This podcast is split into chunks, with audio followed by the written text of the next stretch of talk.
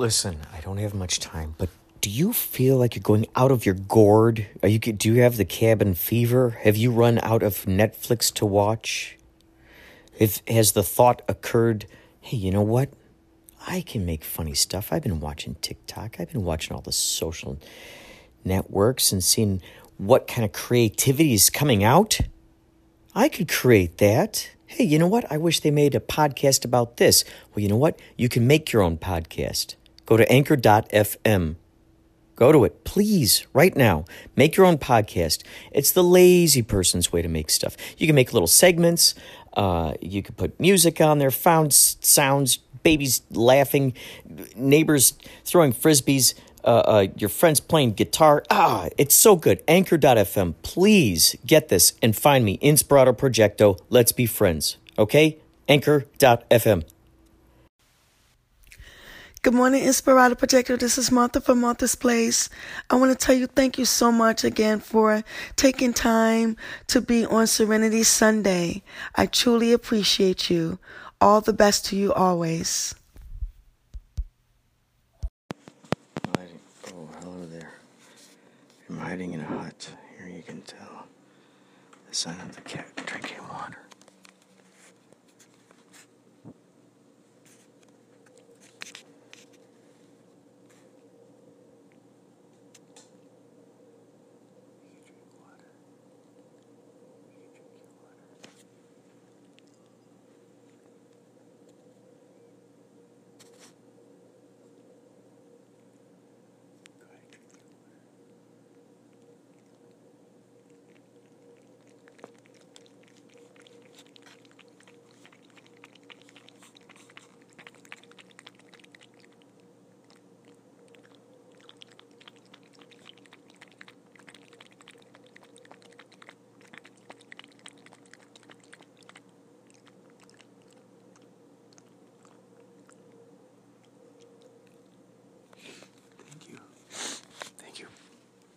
So, you all have tuned into Inspirato Projecto. Thank you so much. Maria's Place for inviting me to be on your Serenity Sunday and for talking about extraordinary things. Thank you. What you're about to hear next is an interview with Mike Schlie. He happened to be doing some repairs a la Schneider. Remember One Day at a Time? He's become the Schneider of Dave Dave Uchansky's building. Dave's sort of the mayor of his building, if you want to call it that. I, I call it that. I want to call it that. Call him that. Call him that. The mayor. The mayor of, of his apartment complex. That's what we can do here. This just popped into my brain. I'm being quiet. Why? Because it's 1.17 a.m. on a Monday. Monday? Monday. I was thinking about this earlier.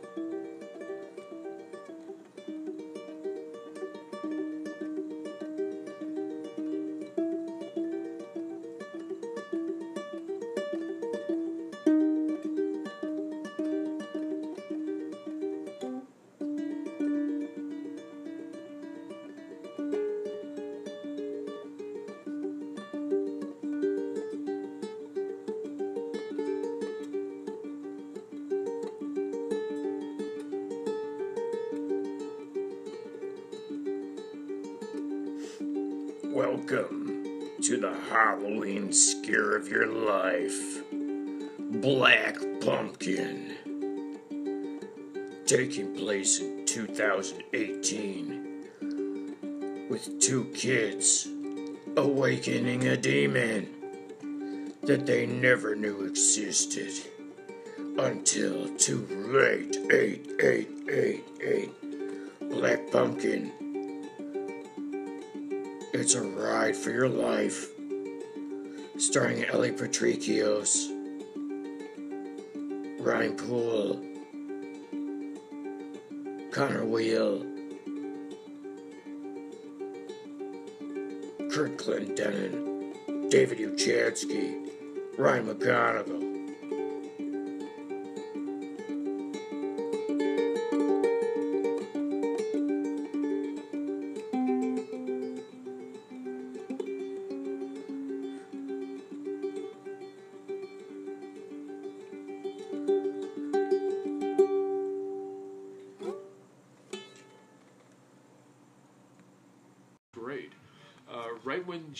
White Diamonds, this is one of the things that he me too. It was uh, when, when she came out with White Diamonds, she was about 60 years old at the time.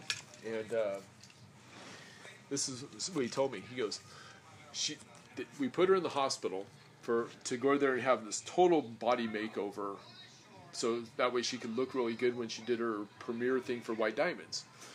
So uh, they were going to do a photo shoot of her. So uh, she was fucked up all the time, big time drugs, and she was a nympho at the same time.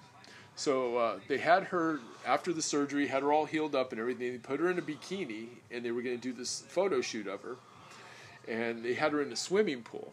But she was so fucked up that she kept passing out, so they didn't want her to drown. So uh, Lofty gets in the swimming pool with her and holds her up Oh, so they could do the photo shoot. And they said they had to do that a lot with Liz Taylor because she was just too jacked up. And if you ever look at like some of those press photos, you can tell nobody's home.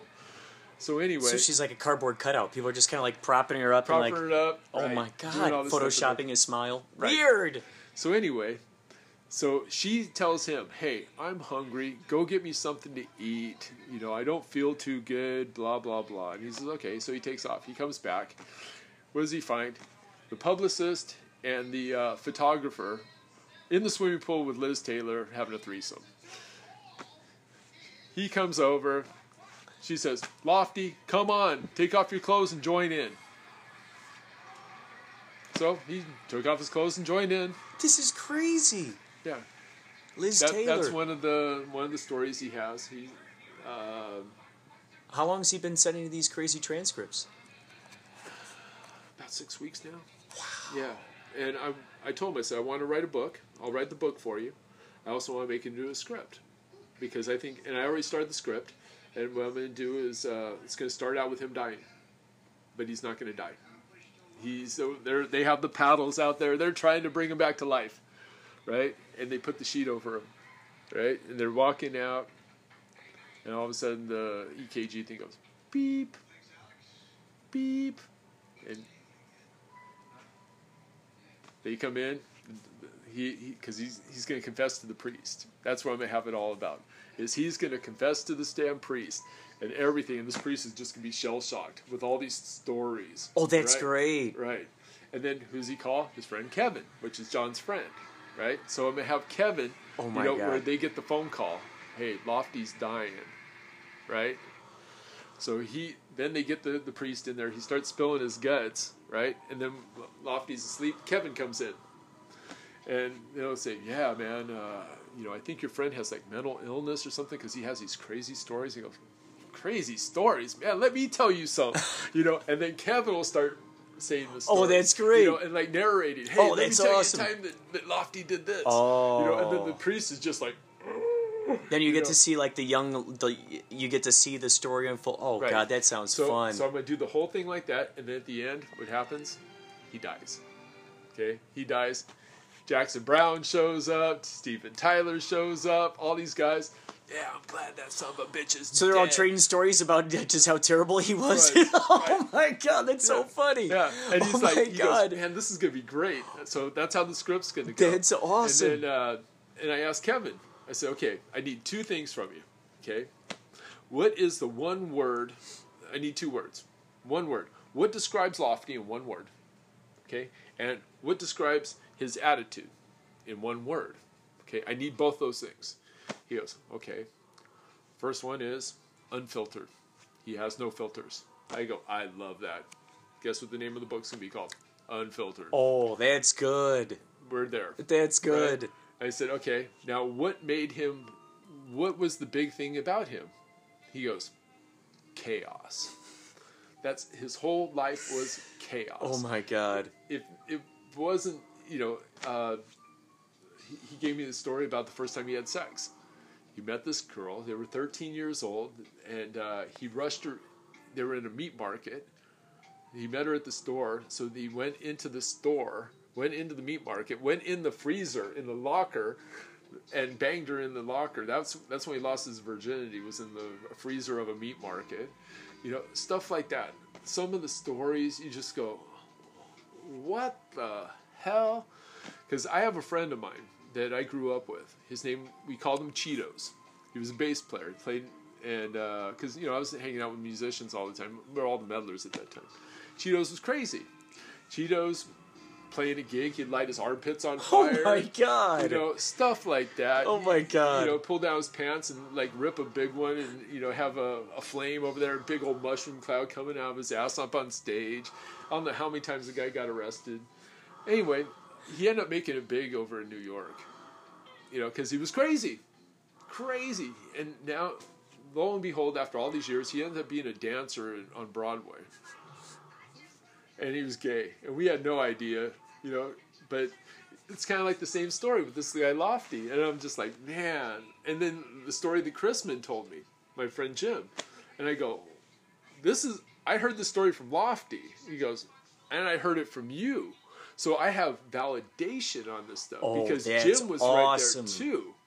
Yeah, because they were together on the tour doing this shit. And I'm just like, oh my god, okay, because I knew these stories before I heard them from Lofty, oh and Oh my then and then I tell Lofty about them. Yeah, man, how about that time? Blah blah blah blah blah. He goes, how did you know that story? I go, Jim Chrisman. He goes, Jim, Jim, what do he look like? I said, little glasses, about six foot one, blonde hair, really thin. Had a Philadelphia accent. He goes, "Oh, Jim, yeah, I remember Jim. Oh my God, you know." And then he'll tell me stories about what because Jim was nuts too. Yeah, Dude, so Jim- you could have it all shit. about these crazy misfits, you know, these guy, guys. And you think about it, like a guy with the name Lofty. y- You know, lofty is this word where it's just very imagination filled, very lofty, very like, and it sounds like this guy is very like he just kind of flew by the seat of his pants. It sounds to me like he just kind of Still went where the wind. Still does. How old is this guy? He's now 67, and he's on his deathbed. He's dying, and he's still living the same way. Oh my He doesn't care. I'm gonna go the way I want to go, and that's it. I'll still be crazy. And he is. He's still a nut. And then, uh, you know, I want to know what made him tick. What made you into what you did, how you were. And he had a crazy uncle. And the crazy uncle, this back in the early 70s, did some stupid shit and taught him everything. Taught him everything. Then his mom was a total slut. Yeah, dad was out of the picture, and then you know he saw mom over there banging guys and all kinds of weird shit. So he became normal to him, and it's a, just an amazing journey. I can't. So I'm, I'm working on that with him right That's now. That's incredible. yeah, So he'll send you the transcripts, and then I'm sure from what you've seen already, you're kind of connecting the dots in your brain. Right. Like, ooh, this would go go here, and this could be fun here. I, here. am doing it in chronological order.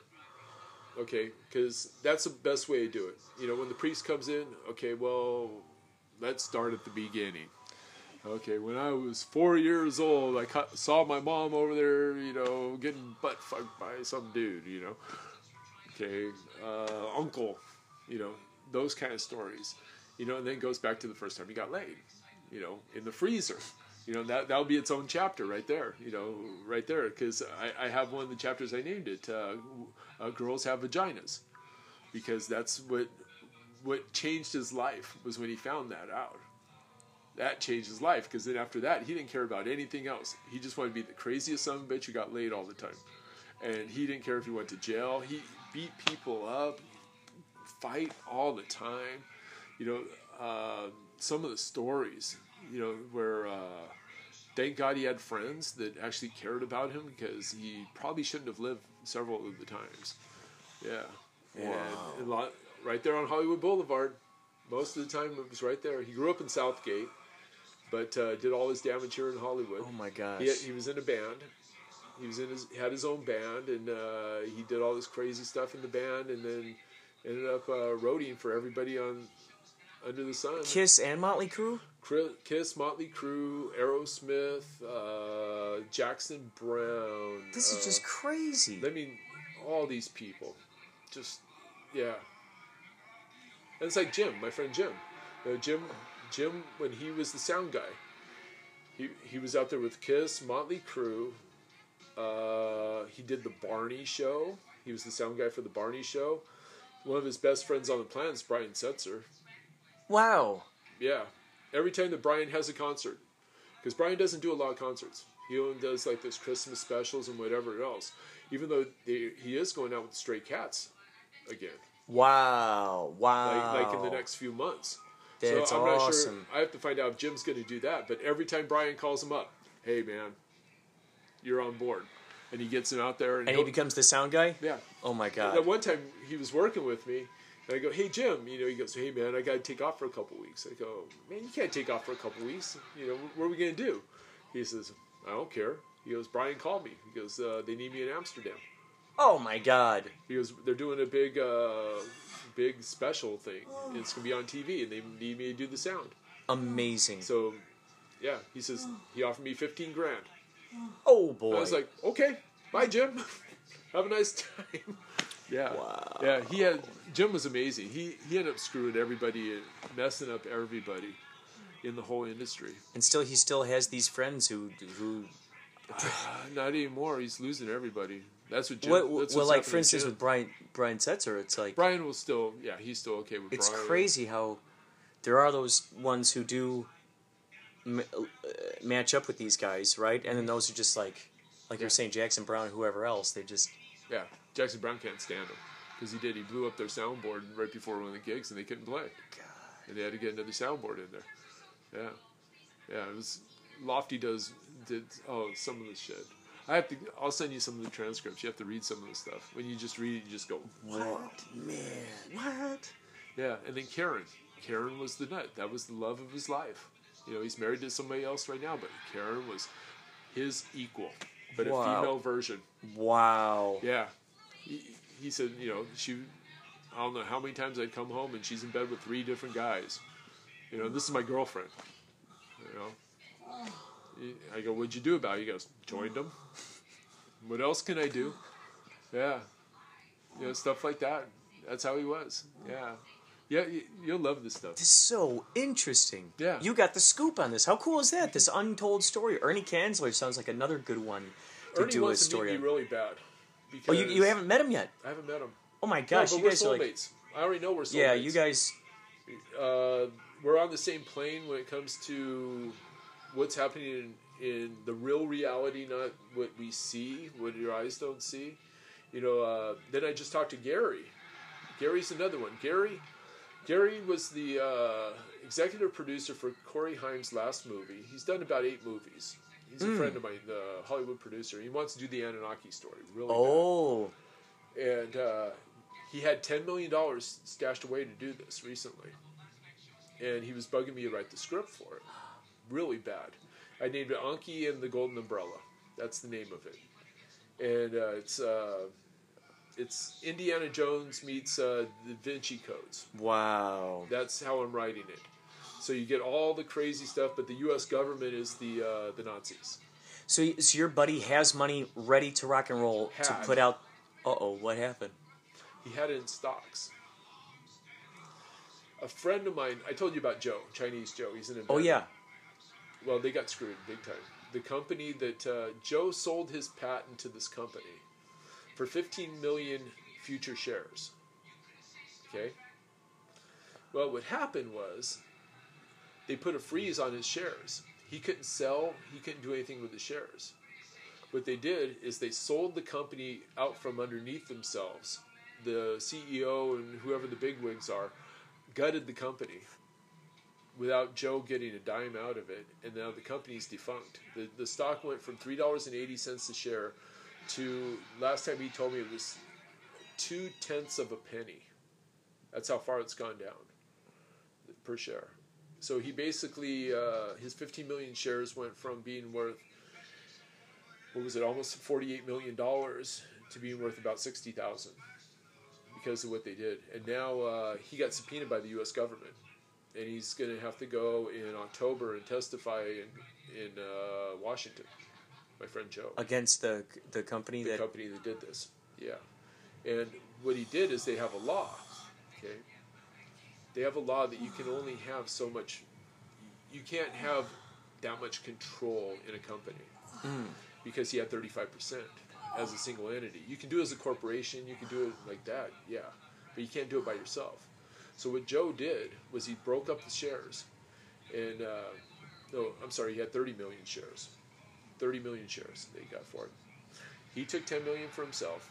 He gave Gary 10 million shares. He was basically running this little corporation, and then put 10 million shares in his sister's account. So that way he wouldn't get busted by the government by mm. having kind of a monopoly type of thing. So he told Gary, Gary, use that money to make movies. And that's when Gary came to me. He goes, I saw your Mohawk Mike story because I gave it to his wife. She has a she's a producer, hmm. and she loved it. She took it to Nickelodeon and Disney, and they're Wow. like, make a couple changes, and we like it. That's what they said. So Gary read it. He's like, whoa, because Gary didn't believe I was a writer. I gave him my, my book, and he's like, yeah, you can write a book, but can you write a script? Then he saw hmm. my script. He's like, oh, you can write a script. Then he came to me and said, hey, please do me a favor. I've been trying for 15 years to write the Anunnaki story. Hollywood says no because it throw religion in the trash. oh boy And he goes, but if we self-produce it, Hollywood can't say a fucking thing. And I said, cool. He goes, I got the 10 million shares. Mike, join on board. Come on, let's do this. Oh. He goes, I love your idea about making it in the Da Vinci Code, and uh, you know, he goes, man, I go, yeah, it would be an action adventure. That's what it'll be. And you have the government trying to undermine everybody. hi Hello, Hi. you okay? No. You cold? Yeah. Let's see hold on let me Okay. you're too cold hold on let me So, uh, let me shut this off so anyway, all this stuff happened in the last three months. So Gary go. told me, he says, that won't be as as cold now Yeah, he says, put the script on hold. There's nothing I can do. And I go, no, I'm going to keep going with it. I'll get it done. You know, go out there and try to find the money. You know, he just had, uh, he's trying to do, uh, right now, it's called uh, You've Got the Part. And it's, uh, I disagree with his format, but he wants it so you could literally go on your phone and uh, audition for a part in a movie off your phone. And then they interview, or then they review all the people that are trying out for the part, and then they'll they'll do callbacks.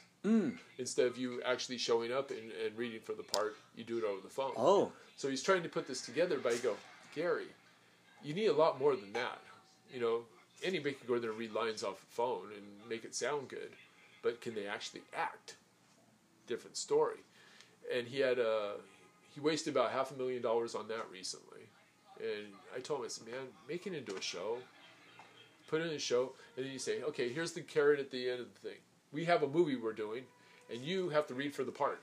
And we're going to take the best best person for that part for this part, the best person for that part, best person for this part, and then if you have this show, then you have these people. They're interested in it. They want to see the movie because they see them auditioning the parts. Oh, that's and then good. Put everything together at Oh. the end, and he just he squandered the money trying to do the online thing. And I was like, oh, Gary. Then he had he went fishing and he got ten million dollars to do a uh, a detective movie, and he got somebody else to write it, and they had uh, they tried to get Wesley Snipes to do it because he's in big trouble with the IRS and everything, so they Oh. can get him cheap. and he said no. He said I want big money, right? So they got Cuba Gooding Jr. to, to do the part instead, and uh, fell apart again. And he's like, "Man, I'm almost done, Mike." He says, "I can't get anything done." You know, and he, he does. He you know he's He needs to get get you to write a story. I mean, you already have stuff written. Like, why can't you just Yeah. go? I love what you did. Let's just. I'll. I'll. I'll, I'll just go ahead and fund that, and let's. yeah, and he has the money to do it. He just wants to use other people's money. Oh, gotcha. Yeah, because you know why let somebody else take the risk. Let them do it. I always like that idea though. Like, if you believe enough in your vision in your project, that's the best kind of gambling you could ever do. Because Yeah. That's what David Lean used to do. Dr. Zhivago, uh, Lawrence of Arabia. He'd spent three years putting together the package, doing all the development, have everything done for when they did that movie. Guess who owned the movie? David Lean. it was his movie. He made it himself. He did the whole works. He brought in the team, says, okay, this is what we're going to do. And everything was prepared. They, they shot those damn movies in less than two weeks wow. because he spent three years doing all the development. They knew how everything was going to be shot before it was even shot. You know, that's what John was trying to do with uh, Black Pumpkin. He got so much resistance from Ryan and Shada, and, and you know when he that one day that you saw the storyboards. His storyboards are awesome. Awesome. So good. so good. It tells the whole damn story. Yeah. It's a comic book. You know, you want to nail that stuff before you even go into development. You know, that's part of development. You know, you don't just go in there and say, okay, uh, where are we going to put the camera now? No, you know where that camera's going to go. You know, when you did your uh, the scene with the couch up there in uh, Ray's loft, you know, he knew exactly where the camera was going to be, and he knew what Dan was going to do before Dan even showed up. When Dan showed up, he's like, "Oh yeah, uh, yeah, I got this." You know, that's all the preparation ahead of time. You know, we do that a lot. I sit down with John all the time. We're going through shit like this. You know, I wish you were closer by.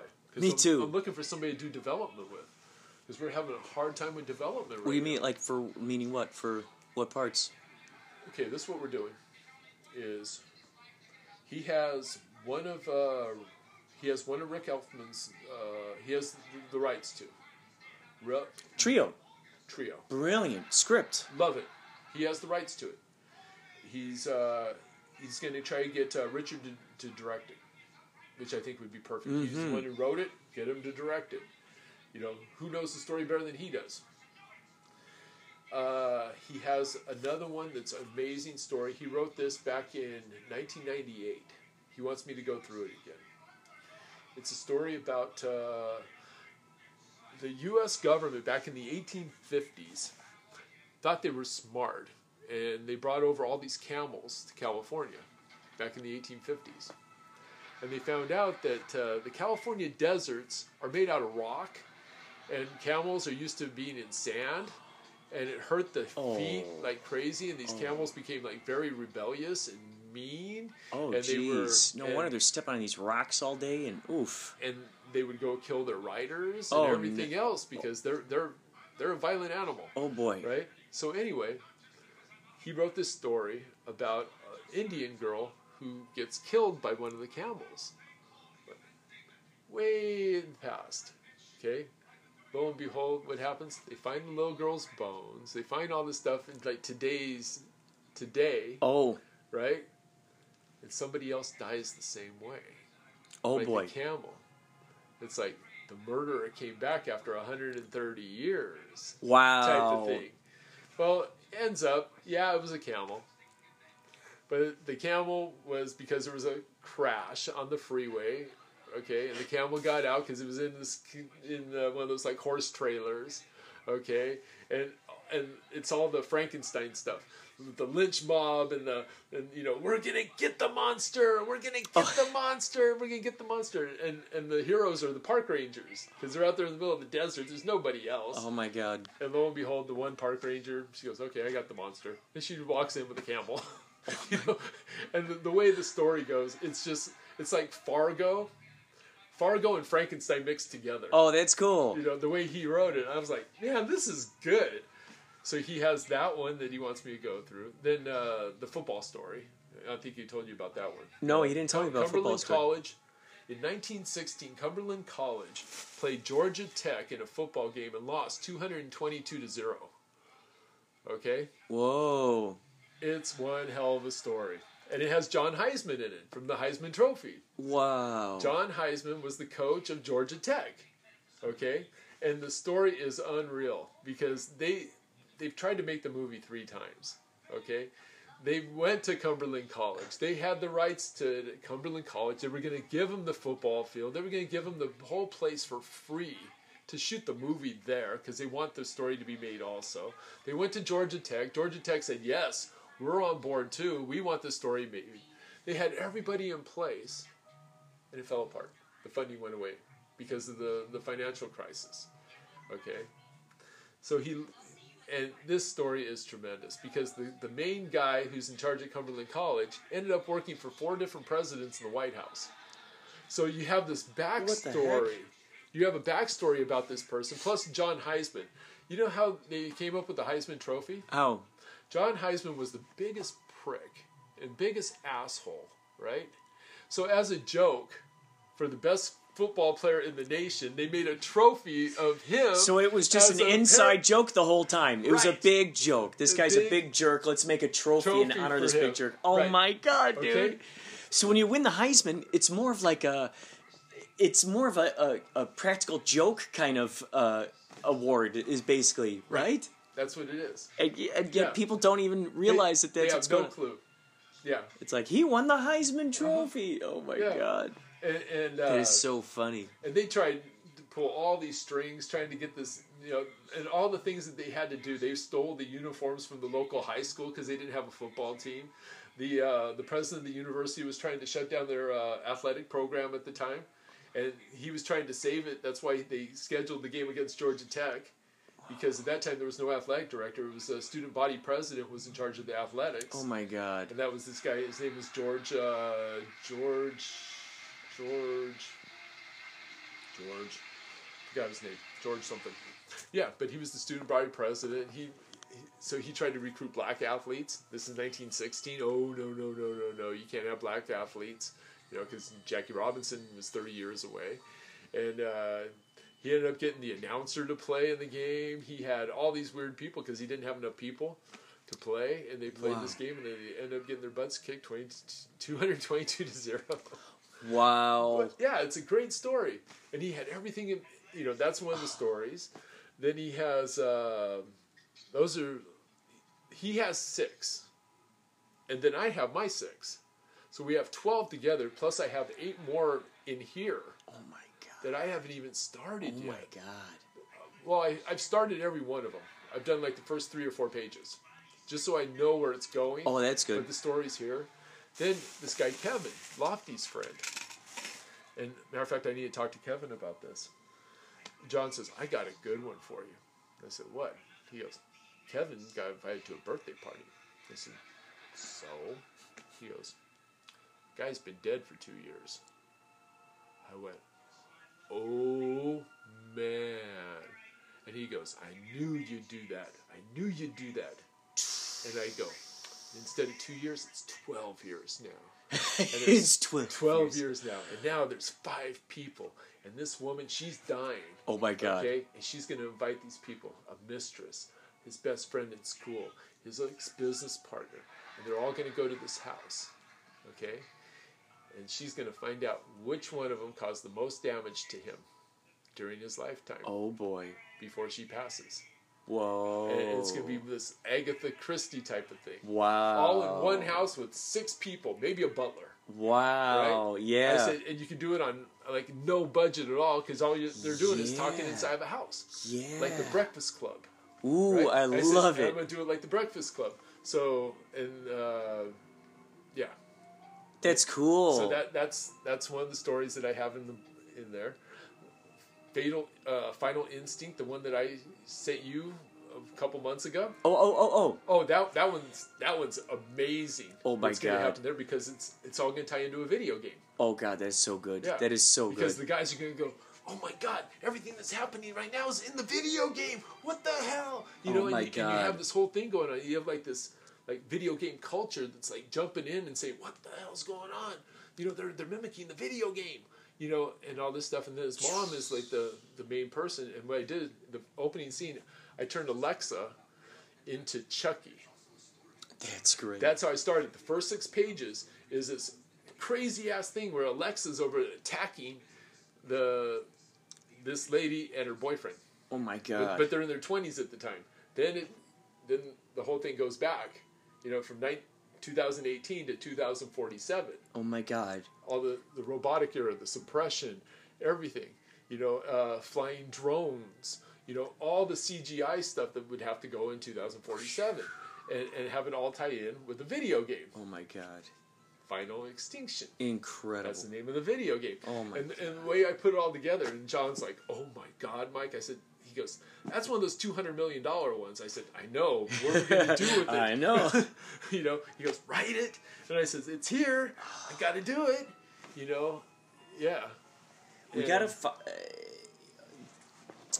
I I saw on, I saw online today on Twitter. There's this guy who said uh, he's a film financier, and I so I sent a you know message. I, and I sent him the trailer, the Black Pumpkin trailer, and I said, uh, "Are you so you're a financier?" I noticed on your thing.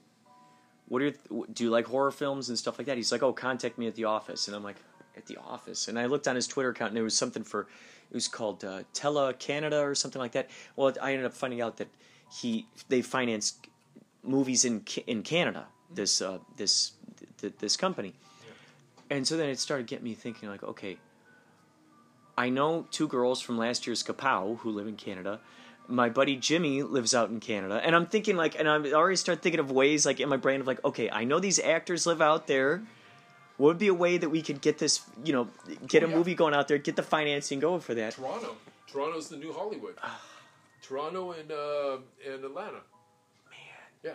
The the films that are being made in Toronto so much cheaper than doing it here. And they just and you have all the all the people there. It's just like Hollywood over in Toronto now. Same in Atlanta. You go to Atlanta, you don't need Hollywood anymore. Hollywood's become a shell of itself.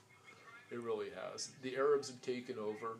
Yeah, I hate to say Well, this. this is the thing that I noticed is that um, well, Hollywood used to be the the center. Like this was the only place to go for the entertainment, everything. This is it. But as more and more power is taken away, more and more of that monopoly is taken away from the big wigs. From Yeah. you know, oh, you can only shoot a movie if you have this studio or that studio. Well, now guess what? There's this. There's that camera, the Blackmagic. I keep reading about. It's this beautiful, beautiful. It's like a four or five thousand dollar camera. But whoa, it's like crispy. It's this 4K quality, really, really good, which an everyday person can have. So if you live in freaking Nebraska, if you live out in Wisconsin, you can actually shoot movies, and you totally do not need uh, any. You don't need Hollywood. You don't You need don't need these it. big. It's it's beautiful. It's so exciting. It's a new res- renaissance. This whole thing, you know, especially with now Netflix and Hulu and now Disney jumping on board and uh, Prime and everything else, it's a new renaissance. You know, when you when Netflix says that they're going to spend eight billion dollars on new content in 2018, and you Oh see it all God. over the billboards. You know, they're coming out with show after show after show, movie after movie after movie, and they're funding all this stuff because they're building their library. That's all they're doing. You know, Disney, they or uh, you know when uh, uh, Turner bought out uh, MGM Grand or uh, MGM. That's how they started the Turner uh, Movie Network or Movie Channel. They bought out uh, MGM, so they bought the whole catalog of movies. Now you have a, you don't have to pay royalties. You don't have to pay shit. You own everything. You know, Disney's doing the same thing. They're they're trying to buy Paramount right now. Disney wants to buy Whoa. Paramount's whole library. Okay, NBC. That's the reason why NBC bought Universal Studios so for their library. They could care less about the tour. Look at the money they're going to make off all of those old movies. Every time Frankenstein's on TV, they get a paycheck. You know, 1931. You know, and that's how it works. I'm so surprised you don't see a hell of a lot more crossovers with these with these things. You Oh, know, a lot should. more crossovers. They you should. know, uh, like whatever TV shows that NBC has. Why doesn't Frankenstein just go ahead and show up? Why doesn't the Mummy show up? Why doesn't Dracula? You know, like why not utilize that? You know, it Yeah. seems so crazy to me that they're not that that isn't something they've tr- tried to do yet. They're afraid. John and I talk about this all the time. It's pure fear. That's why they're bringing back Magnum PI and they're bringing back Charmed and they're bringing back, you know, all this stuff that worked before. They just reboot it as something else, and they just throw that name out there because the name sold before, and they're afraid. They're purely. It's a sure bet, so to speak, right? Yeah. Because all those old people, like Hawaii Five O, when that came out, and I just went, really? It's not even like Hawaii Five O. You're just stealing the name and shooting this thing in Hawaii. Okay. Magnum PI is a Mexican dude now. Well, he doesn't even have a mustache. Yeah, he got a that mustache. poster dude doesn't even have his mustache. Like, It's come on, guy. Yeah. You know, now they're bringing back Charmed. Okay. Come on. You know what's so funny? It's like they'll rely on those. It's like they're resting on their laurels on these for sure things mm-hmm. until they see someone else out there take a risk and it becoming phenomenal and them going, ooh, and now they're salivating and now they're going, oh Right. gosh, w- w- what can we do now to, to compete with that? Oh gosh, they're doing they're doing Westworld over there. Oh, what can we do? You know, so then all of a sudden they're like. Uh, it, it's it's weird. It's so strange to see how that how that stuff works, Yeah. and it's usually the a lot of times it's the independent films that are that are doing that. It's the people who don't have the money Yes. because Yeah. when you when you're low on funding, the creativity really stretches, It and does. So uh, you could do some really clever stuff like that. And I think like when when these companies see, like for instance, a kid on YouTube who's got his own channel and he's ma- he's got three million viewers and he's making all this money, they're going, hmm. Uh, we didn't make that enough that that amount of money on the last film that we did. Yet here's this little six year old Yeah. playing video games making all this money.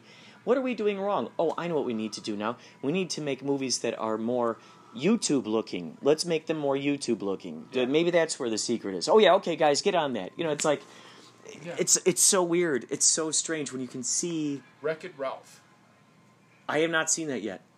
Wreck It Ralph. Watch Wreck It Ralph. That is the epitome of what you're talking about. You know, it, it is. It's basically a kid that goes into a video game, but it's animated. And the video game talks to him about what's going on and blah, blah, blah. You know, and you just go, whoa, okay. Wait, so it's like in a sense, it's an educational. like it's no, showing. No, it's like Is it like a They Live kind of thing? It's like going on Oh. YouTube and watching somebody else playing video games Oh, because that's a big thing now. yeah, it uh, really is. It totally is. huge. Yeah. You know, like the the the Madden tournament where those two kids died. That was all streamed online. You can sit there and watch it. My daughter's boyfriend, she has a boyfriend now, legitimate boyfriend. He's a good guy. Oh, good, good. No problems with him. Love him to death. That's what he does. He plays video games for money. He goes. He plays in these tournaments. He's- Incredible. He's, online. You can watch him play, and he's there, and he, he has a microphone headset, and he's he's explaining everything he's doing, and people he he has, I forgot how many thousands of followers he has, and then they pay him because he has so many followers. Yeah. Incredible. And he, he has an income. He makes about eighteen hundred bucks a month. He's seventeen years Just old playing video playing games. video games. So sometimes Sam will go there and she'll tell me. She goes, "Dad, I, you know, I wanted to go see Tanner, but you know he's working." I go, oh, "Okay." I go, "Well, go see him anyway. You can sit there and watch him play video games just like everybody else." Yeah. yeah. But that's what he does. It's interesting how just that act of watching someone else do something, there's something comforting about that. Like, it, Yeah. it's it, strangely enough, it, it's become that way. You know, like reality television, just people just watching, just people just live their lives. Yeah. Or uh, the Good. TV show Big Brother, and they get their 24 hour, you know, they pay a subscription to see it streamed 24 hours, Hours. and go on there and go, oh, I see the people sleeping. Was it? Oh, like look at Ed, that. Ed TV wasn't it Ed TV? Oh, yeah, oh, yeah, yeah. Ed TV when they did a movie on that. Oh, yeah, yeah. Uh-huh. Yeah, where the, and it's like, it's Yeah. so interesting. It's becoming this thing of like, Instead of living your own life, because nobody leaves their doors anymore. Everybody's inside their house. You can't afford to do anything. You can't go a movie. Costs a hundred bucks to go a movie. Take you and your date. You know, uh, what gets me is I love watching the uh, sporting events. There's nobody in the stands. wow, interesting. Not a lot of people in the stands. StubHub Center. My mom lives right across the StubHub Center. Took a bus over there during the uh, one of the uh, preseason Chargers games. It was $180 for parking. what? $180 for. Just to park? 180 bucks for parking. Was it more than to, to buy a ticket to see the thing? Yeah. But if you want the preferred parking next to the stadium, it was $180 for parking. If you parked two miles away, it was 50 bucks. Oh You know, this is capitalism at its worst. Oof. You know, here you have they're playing in a stadium that holds 32,000 people and they're only getting 18,000. What's that telling you? Your prices are too high. Yeah. But It's crazy. Yeah, but it's it's that way, you know. Shoot, the uh, Kidado, my sister's girlfriend, she's gay. She told me, she says, Mike, hurry up and make some money off one of your scripts because I really want to go see LeBron James play in a Laker uniform, but the cheapest tickets for the nosebleed seats are 185 bucks. That's the nosebleed seats. And she says, I can't afford it. And I said, No, nobody can. Well, all goes back to you were in Chicago. Uh, Michael Jordan when they opened up the United Center. That's what it all came down to. Was when they were playing at the old Chicago Stadium, right? And then they built the United Center, and uh, it was funny because I had a job offer at that time to, to move to Chicago Oh wow. and part of it was a great offer. They offered me to they were going to buy my condo. Wow. They were going to buy my condo. They were- they were going to give me two season tickets that were fourth row from the floor of Michael Jordan's Bulls, Wow. and they were going to pay me one hundred twenty five thousand dollars a year. Holy cow. job. North Chicago, right on uh, Lake Michigan. It was in the middle of winter, and I said no. But anyway, when I when I looked at those tickets,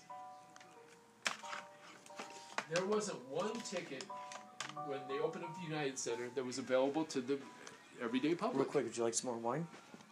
Oh, wait, you gotta get your phone, right? Or yeah, no? I gotta get my phone. I gotta go put the switch. Oh, you, can, you want to talk to me?